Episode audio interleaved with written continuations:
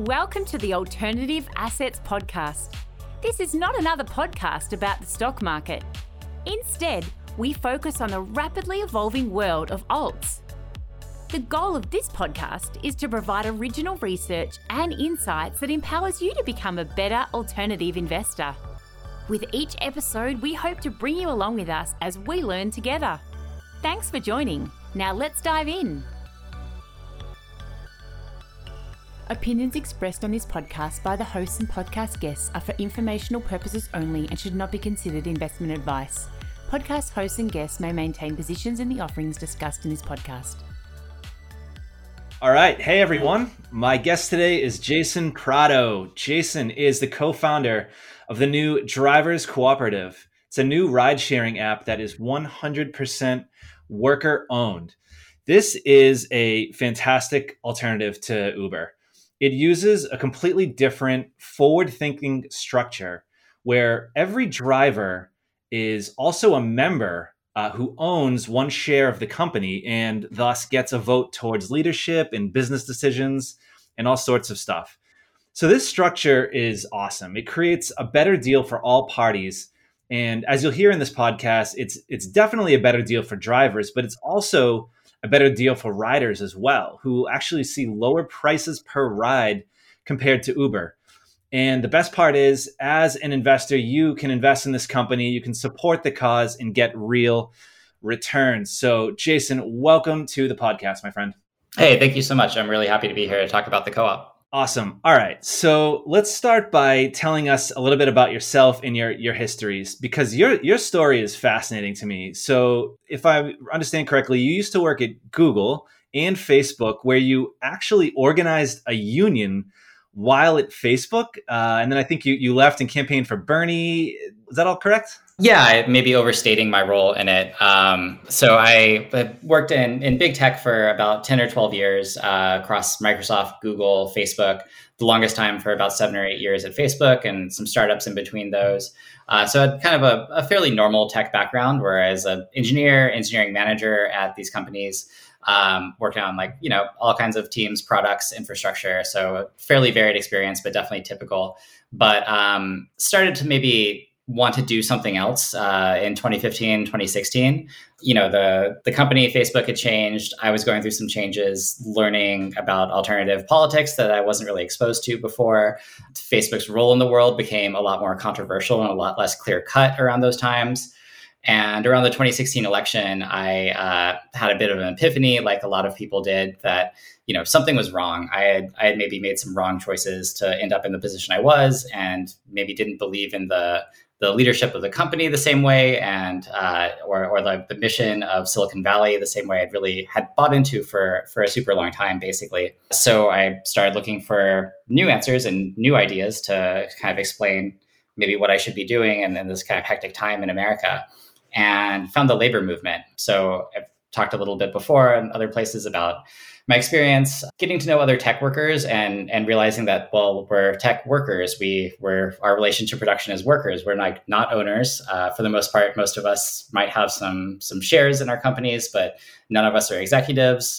There's very, very few people who have actual decision-making power in the tech industry. So really, most of us relate to our workplaces as just atomized workers, just like any other workplace in the US or around most parts of the world. Some other tech workers and I started researching the labor movement and finding that, there's this whole history of the American labor movement that we were kind of a small part of. So I got to know people interested in labor and union organizers and all kinds of different people through this experience learning. And I got pulled into a labor organizing campaign at Facebook. And I was a very, very small part of it for sure, but contributed as a full-time employee. So, if you walk around any tech campus in the US today, Google, Facebook, whatever, most of the people you see are not actually employees now, right? Majority of people who quote unquote work for Google are actually contractors, or TVCs, temps, vendors, and contractors, as Google calls them. And that's been a big shift, right, over the past several years. So most people who work at Google on these campuses or at Facebook don't have the perks you hear about in Silicon Valley all the time. They're just working jobs that are just okay at best, and they probably don't have healthcare. So I jumped on this labor campaign that was organizing cafeteria workers at first at Facebook, and then other service workers got involved in other unions. So I tried to do solidarity work as a full-time employee, doing things like, you know, I can gripe to management and not really get retaliated against in a way like a cafeteria worker or other contractor can't. And I would get to know cafeteria workers and other service workers, go to their houses, tell them about the union, tell them that as a software engineer, like, I'm on their side. I think they deserve better. And like, if it push comes to shove, I have their backs. If they like walk out or have to do a strike or something, it'll be clear to me and other full-time employees that we're on their side, not the side of, say, management. And this led to growing disillusionment with Silicon Valley. Like, if we can't take care of the people literally in our backyards, then how are we possibly going to make good choices for like the information ecosystem of the planet and other difficult problems that Silicon Valley faces? So decided to leave in 2020, left Facebook, worked on the Bernie campaign in DC for a while. As that wound down, came home to take some time off during the lockdown, and then started researching cooperatives and landed in the cooperative ecosystem. Wow, there's a lot to take in there. One of the things that really interested me is what you said about the contract workers at Facebook and Google. It seems that the contractization of the workforce is not just something you see with ride sharing, with Uber and stuff, but it's also happening at Facebook and Google. That's really fascinating. So that you're saying that's what kind of drove you to start getting involved and helping organize those folks into a union. Can you tell us a little bit more about that? I'm fascinated, like, how were you able to do that while working at Facebook? There's got to be a lot going on there. Right. So I got involved by, like I said, meeting these union organizers who pulled me aside and said, there's this underground campaign, you know, we're not talking about publicly until we hit majority. So can you get involved with it on the early side? So a lot of the work was before it went public.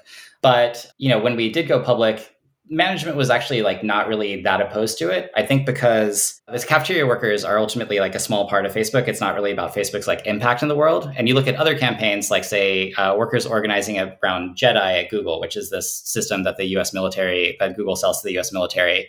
Workers at Google are like, we have a problem with Google's core business and we want to take power as workers and change course there.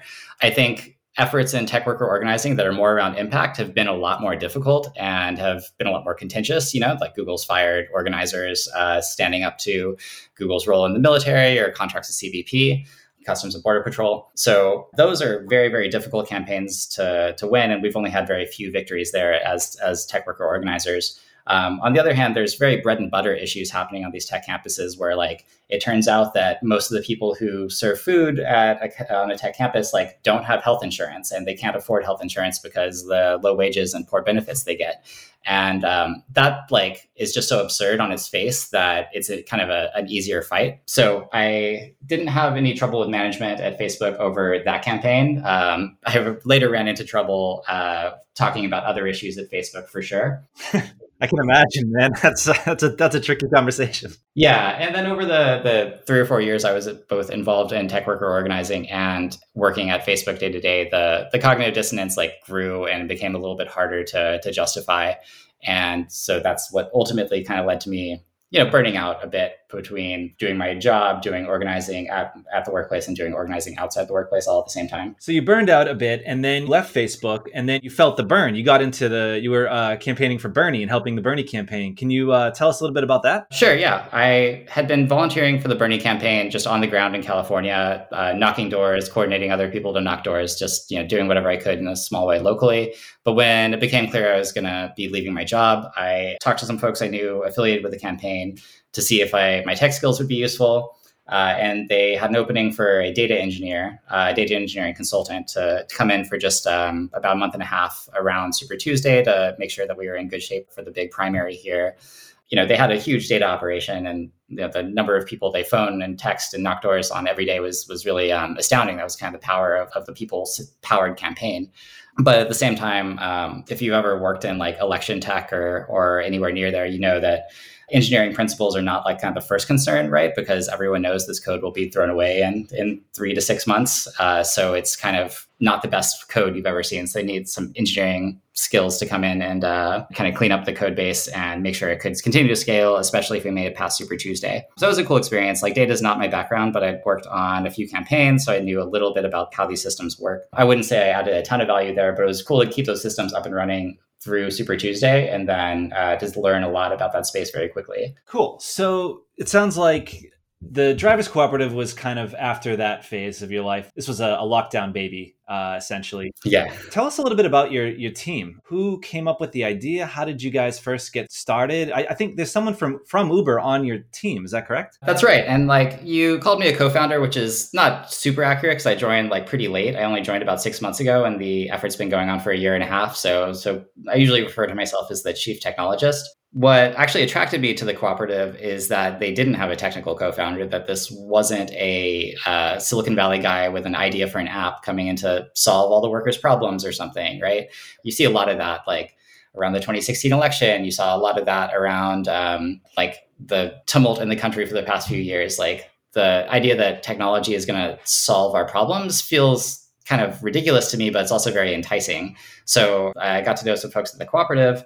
And they had three co-founders, one who'd been driving for decades, one who'd been a labor organizer for a long time, and then one who was a GM at Uber in East Africa. So they didn't have a technical co-founder, which is so refreshing coming from Silicon Valley.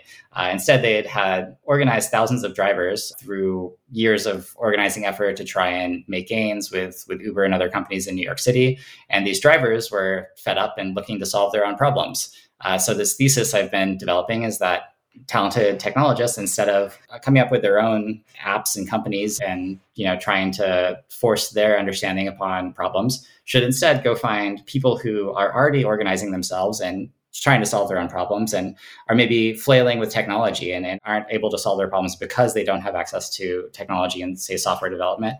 And then technologists should go there and help them solve those problems instead and make those problems their own problems instead of coming in from above, kind of. It's kind of integrating yourself into these organizing efforts and using your tech skills to make them successful.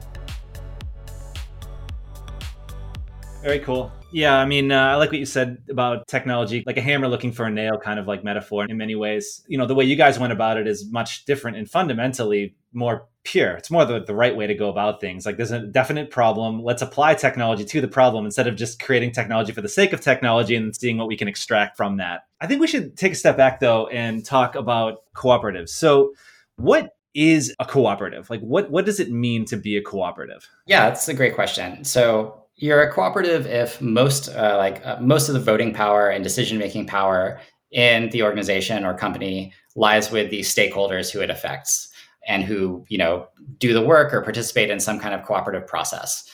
So you might have shopped at REI and heard REI is a cooperative. It's a consumer cooperative where everyone who buys a certain amount at REI can become a member of the consumer cooperative and get rebate at the end of the year based on how well the company did. So you could imagine starting a grocery store as a consumer cooperative. It's people coming together to solve their problem of needing some goods, and that cooperative fulfills those needs.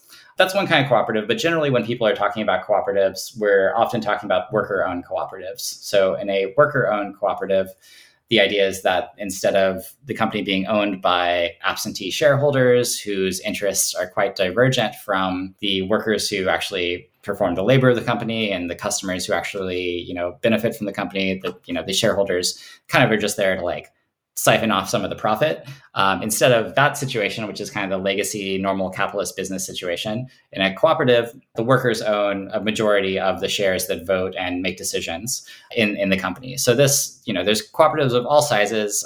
Your local grocery store might be a worker-owned cooperative like mine is, and I prefer to shop there because it's a co-op and there's no corporation behind it or no shareholders behind it. But then there's also very large corporations like the Mondragon Corporation in Spain produces all kinds of household industrial goods, and they have retail stores, and they have 55,000 employees or so. Working at a place like Mondragon probably feels a lot like working at, any other retail store, any other factory floor, but probably a little bit better. And then you get to vote on your board of directors every year or two. So it's not a completely radical, we make every decision by consensus kind of thing. Instead, it's the ultimate power, instead of lying with capital and shareholders, lies with the people it affects most, which are generally the workers. So I was part of a co-op back in college, and it was a sandwich shop, and there was 7 co-ops at UMass where I went to school. So I was part of one of those, and it was an awesome experience. Now, truth be told, about 3 or 4 of those co-ops, like the numbers really weren't working too well. The one I was part of actually was one of them, but the experience was fascinating. A few of the co-ops were killing it, and it was really interesting to kind of see how we work together to help each other out. But the bottom line is, I learned a ton about how co-op boards work, right? Like how decisions are made, how elections are handled, how hiring and firing works. It was a great, wonderful experience.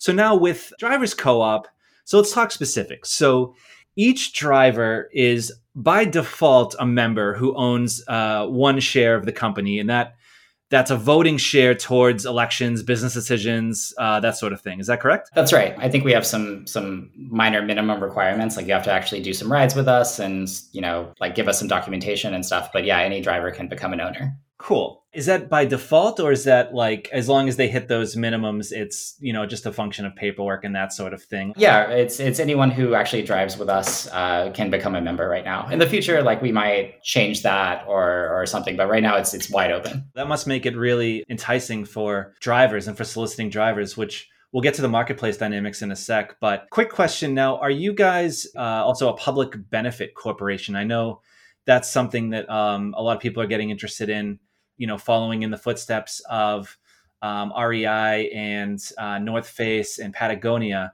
Are you guys a public benefit corp, or have you thought about becoming one? I think we're still researching that and working through the qualifications for it. We want to launch as soon as possible, but that is something that we are definitely considering. Cool. Let's shift gears and talk about ride sharing for a moment, and specifically the evolution of ride sharing, because it's been an interesting ride, pun totally intended. It's no secret that Uber prices are going up and like everyone is taking notice. It's kind of a larger metaphor of the promise of the gig economy that's like starting to fall apart. It kind of started out with this promise of flexibility and like choosing your own hours and independence. And there's definitely some pros to all of that, but it has definitely fallen short of expectations. Workers are without benefits. Expenses are super high, gas and maintenance and other fees.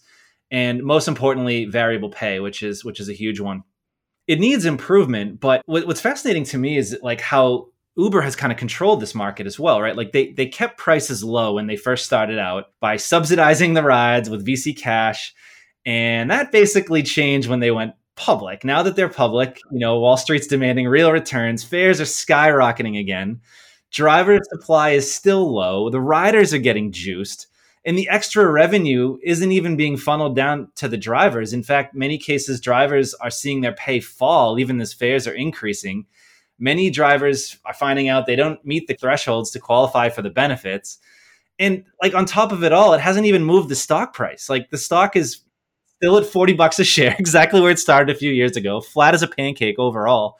It's kind of broken. And so I think it's definitely fair to say this model is sort of broken and there's a lot to fix. But my question for you is, like, in your opinion, like, what are the most, like, the 1 or 2 most fundamental problems with Uber and with Uber's model? Like, what is the most broken there? Gosh, I mean, you laid out basically all of them. And even ignoring the question, like, should rideshare exist? Is this something that's filling a need that we couldn't fill like some other way? Like, why aren't there better public transit options throughout most of the US? Like, why is it going to be so hard to move to EVs for rideshare?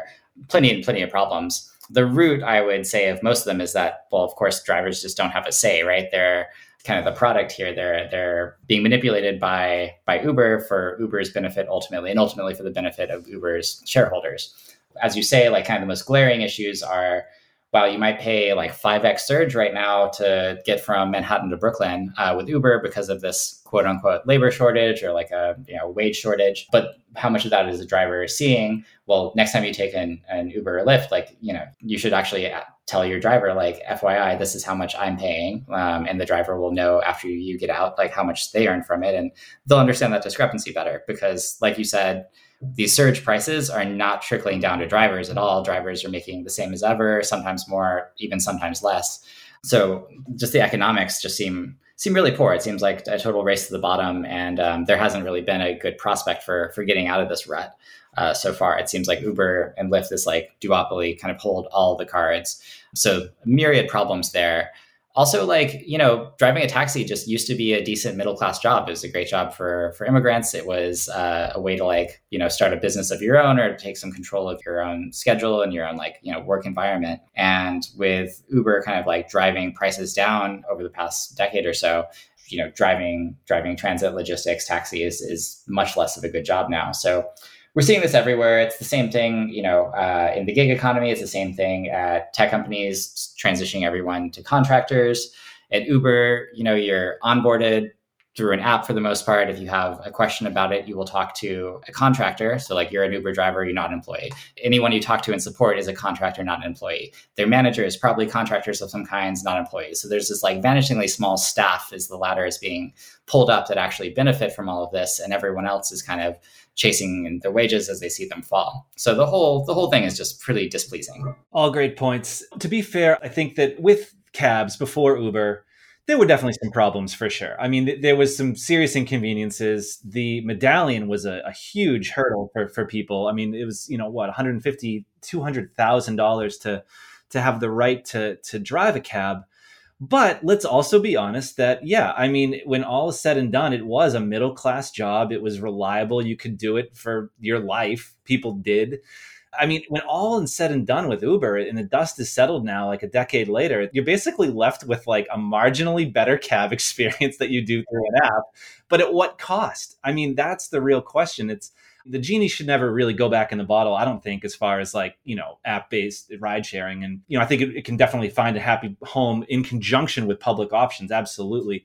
But I think the model is so severely flawed. And this is why I'm so stoked that you guys are doing what you do. So let's talk specifics. How are you better than Uber? And let's be really specific. Like, what specifically makes you guys just fundamentally better? Sure. So there's structural aspects of it, then there's just the really cut and dry economic aspects. Like today, our board of drivers that ultimately govern our policy and our pricing structure and things very relevant to drivers, they've decided that the pricing structure for us is drivers get 85% of the revenue of a ride after Stripe fees, tolls, taxes. 85% of it passes directly through to drivers, 15% goes to the cooperative. Compared to Uber, I believe I've read anywhere from about 25 to 40% is the Uber take rate. Is that correct? Yeah, I think in extreme cases, it can be higher. And in normal cases, it can be about there. So like if you're seeing like a 10x surge, like it might be much less than that kind of cut.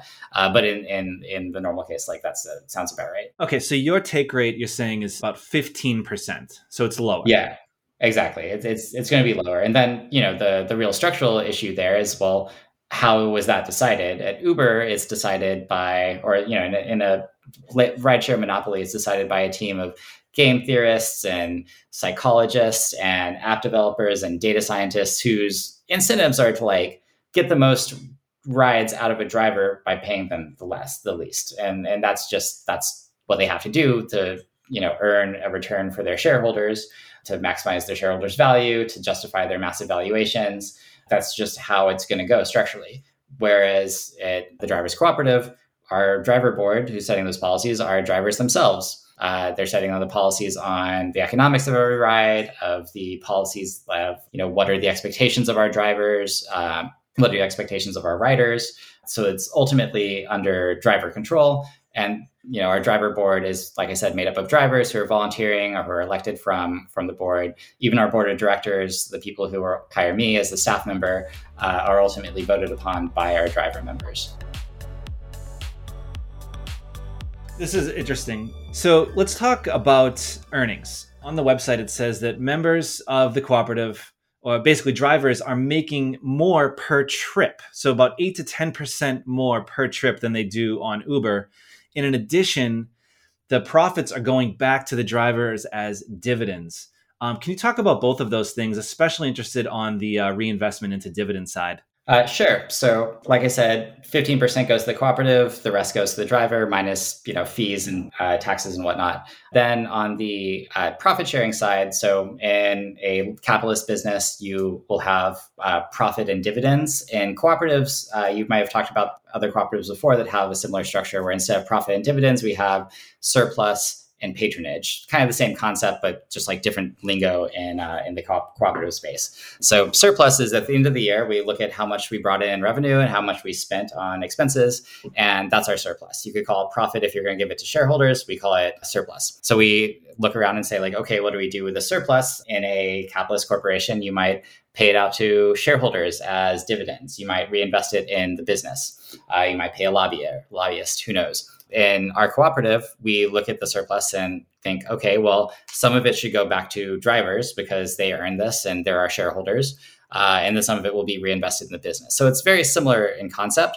Then we have the question of like, okay, how do we pay this out? How do we pay these dividends, this patronage out to our drivers? Co-ops take on different systems for doing this. So at your local grocery co-op, it might just be number of hours that one particular worker worked divided by number of hours all workers worked.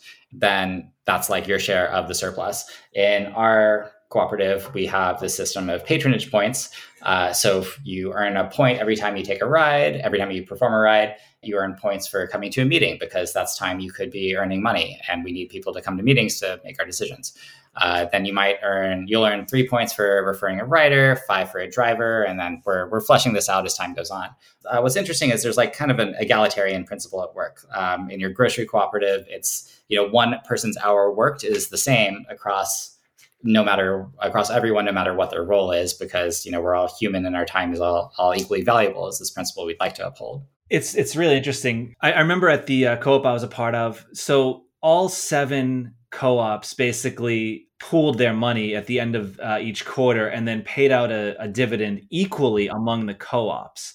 It creates some interesting dynamics for the co-ops, the owners of the co-ops that are performing better are essentially kind of getting their earnings flattened out a little bit. But we really believe that like the whole ecosystem would benefit, if we were all in it together. And, in the end, it all worked out. I mean, these entities are still around today. When you talk about like paying the dividends out, like, yeah, it's definitely something you got to figure out the right proportional dividend to give each driver. It also makes you kind of think like 80% of Uber's problems could be solved if they basically just made every driver like a shareholder. That's just not how capitalism works. And that is how you guys work a little bit. So really cool to see. Okay, so let's talk about marketplace dynamics. I love marketplaces, and getting the chicken and the egg going is always super tricky. So let's talk with the supply side. So you guys have about 3,000 drivers today. Is that correct? That's right. Probably around 3,500 at this point. So how are you finding, supply? Like how easy or difficult has it been to find drivers, and have you been able to draw drivers away from Uber and Lyft? And how's that been working out? It's a good question. So on the demand side, we're doing great. People are hungry for this. We have plenty of requests coming in for rides all the time. People want an alternative. They want something that they can believe in. They want to be a part of this new movement to build a worker-owned alternative. The supply side is where we're going to live or die, though, and it's been challenging, and we're working on that with most of our efforts. So we have these 3,500 drivers who are, for the most part, ready to drive, and they're coming largely from, I guess, like worker organizing efforts over the past several years. So most drivers in the New York area are professional. They're doing this pretty much full time. This is their main thing. There's very little kind of casual driving the way you might find in San Francisco. Like somebody might drive for Lyft on the weekends or in addition to being a student or something. Just the licensure requirements and difficulty of the marketplace in New York City means most of our drivers are full time. So they've been doing this for a long time. They're very good at what they do, and they've made this their business and their career. So they know lots of other drivers. They've been organizing for around demands to Uber and Lyft and the big rideshare companies for many years. And it's from these organizing efforts actually that the co-op was born, of people saying like, well, we're not getting what we want fast enough from Uber. Let's just go out and try and build an alternative on our own. So it's coming through like word of mouth and people in their immigrant communities and community organizations like talking to each other about it. and hearing that, there's some people working on an alternative. And it's early, but they could be a part of it. Yeah, supply is always, I shouldn't say always, but it's most of the time, it's the harder side of the equation to get right. Good to see that you guys are making some progress there. And in terms of the demand side, so talk about that a little bit, if you could. What kind of level are you at in terms of riders? I don't know if you can speak to rides per day, but I'm really interested in the number of riders and also kind of like the ratio of riders to drivers and how you guys kind of think about the right ratio there. Yeah, so what we're talking about publicly is we've done, I think, over 4,000 rides now since we launched a few months ago. So we're live, but like you could think of this as like an early vision of what we're really, really striving to build. So people are super stoked to be a part of it, like I said. We've gotten really good press from mainstream outlets like the New York Times. The day we launched, Alexandria Ocasio-Cortez, the congresswoman, wrote about us on her Instagram story, and that just decimated our servers instantly. We got like 1,000 requests, right out the door. Could not serve most of those because we had just basically turned on the switch within hours of that post going live. So we've recovered since then, and we're improving the health of the system all the time. We are also doing partnerships with various organizations to do kind of B2B deals around getting rides for all kinds of organizations. So New York City has a ton of electoral campaigns every year because it's such a big place. So, every year, political campaigns, electoral campaigns will pay taxi cabs or Uber or something to do get out the vote efforts, go pick up our voters, take them to the polls, make sure that they're able to vote. And this year, a number of campaigns, including Alexandria Ocasio-Cortez's campaign, worked with us for our co-op to deliver those rides.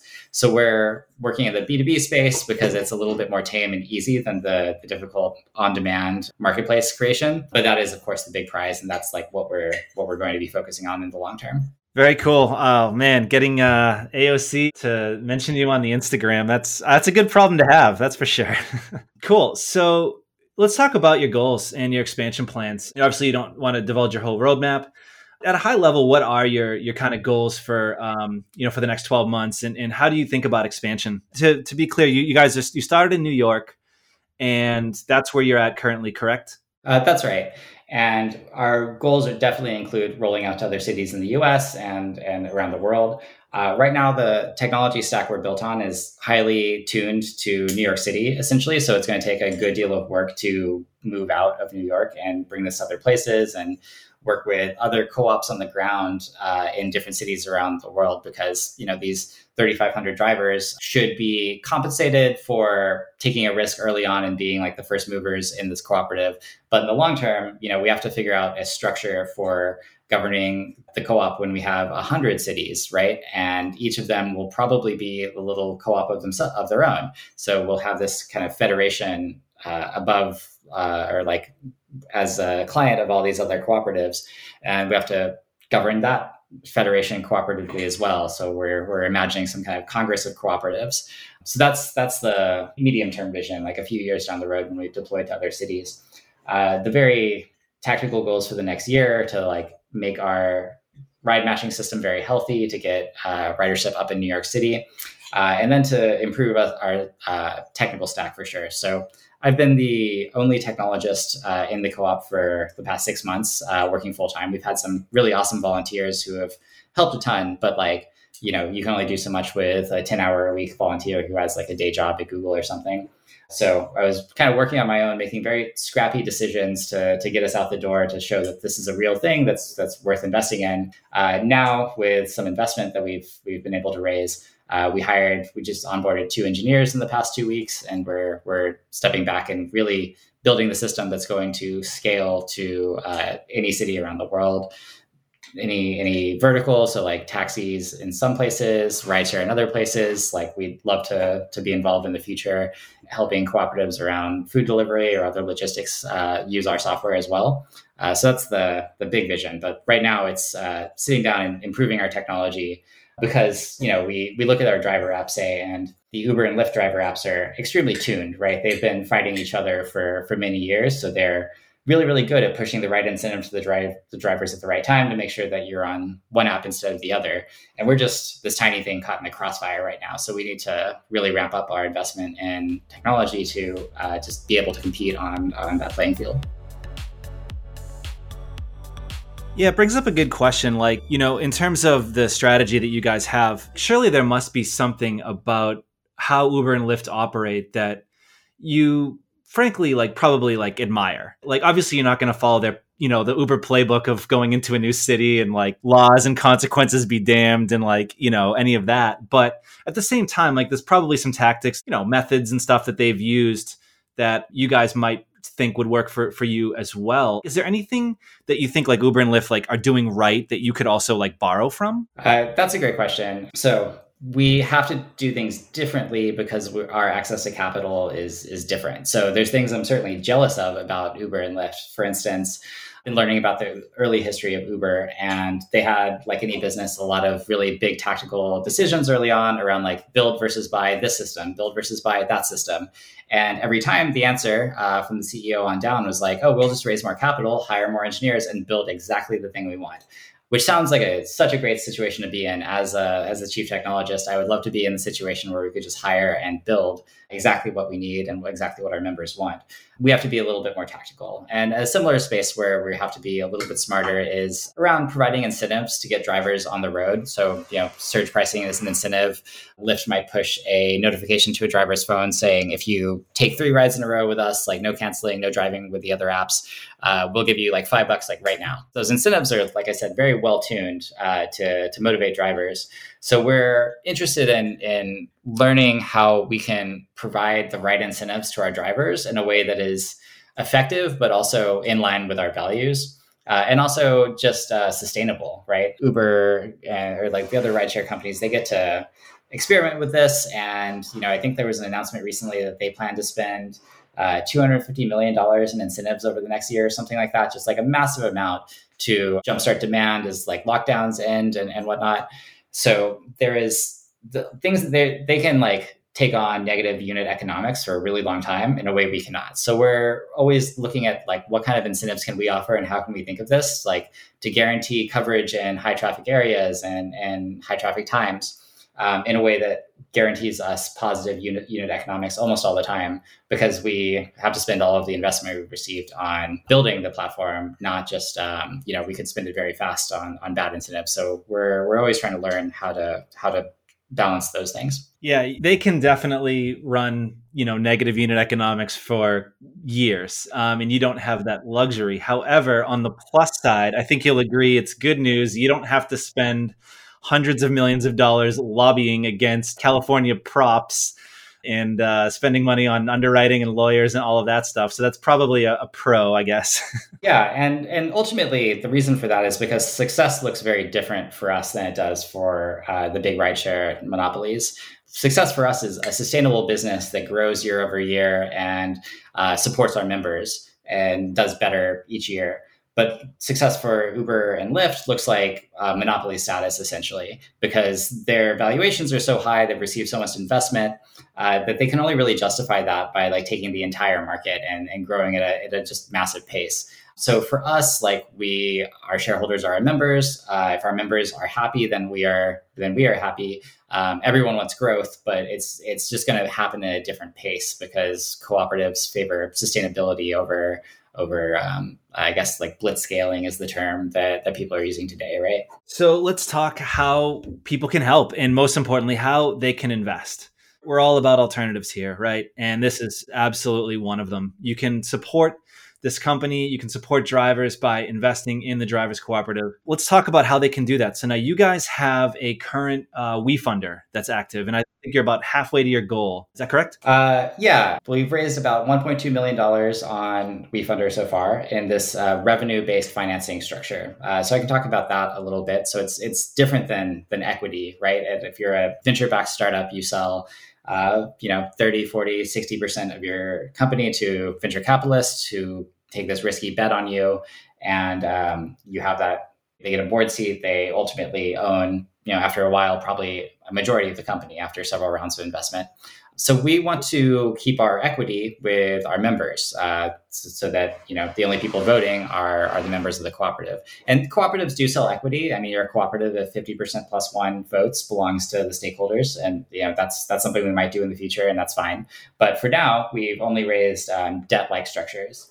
So on the crowdfunding campaign we're engaging in now, we're raising debt. So you're making a loan to the cooperative, essentially, and it's paid back based on our revenue. So you might, if you invest $1,000 in the co-op, after a 2-year grace period, we're going to be paying back 2.5% of all of our revenue after basic fees to service that loan up to a 2.5x cap. So that means if you invest $1,000, then you could see that turn into $2,500. So it's capped. It's not like out of the park success. It's not the venture capital profile.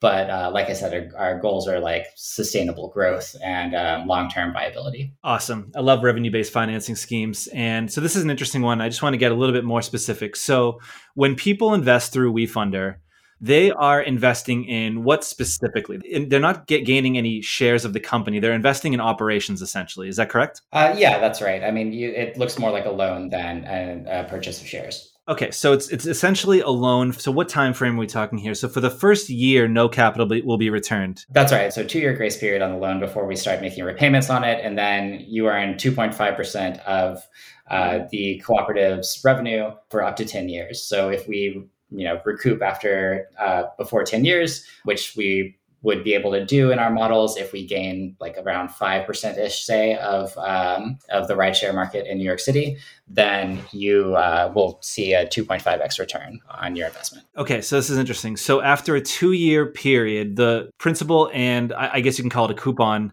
a dividend essentially, starts coming back, and that's paid. What is that paid annually, monthly, quarterly? Oh, I should totally know that. It says in the docs, but I had one of those. Yes. So after 2 years, dividends begin getting paid out.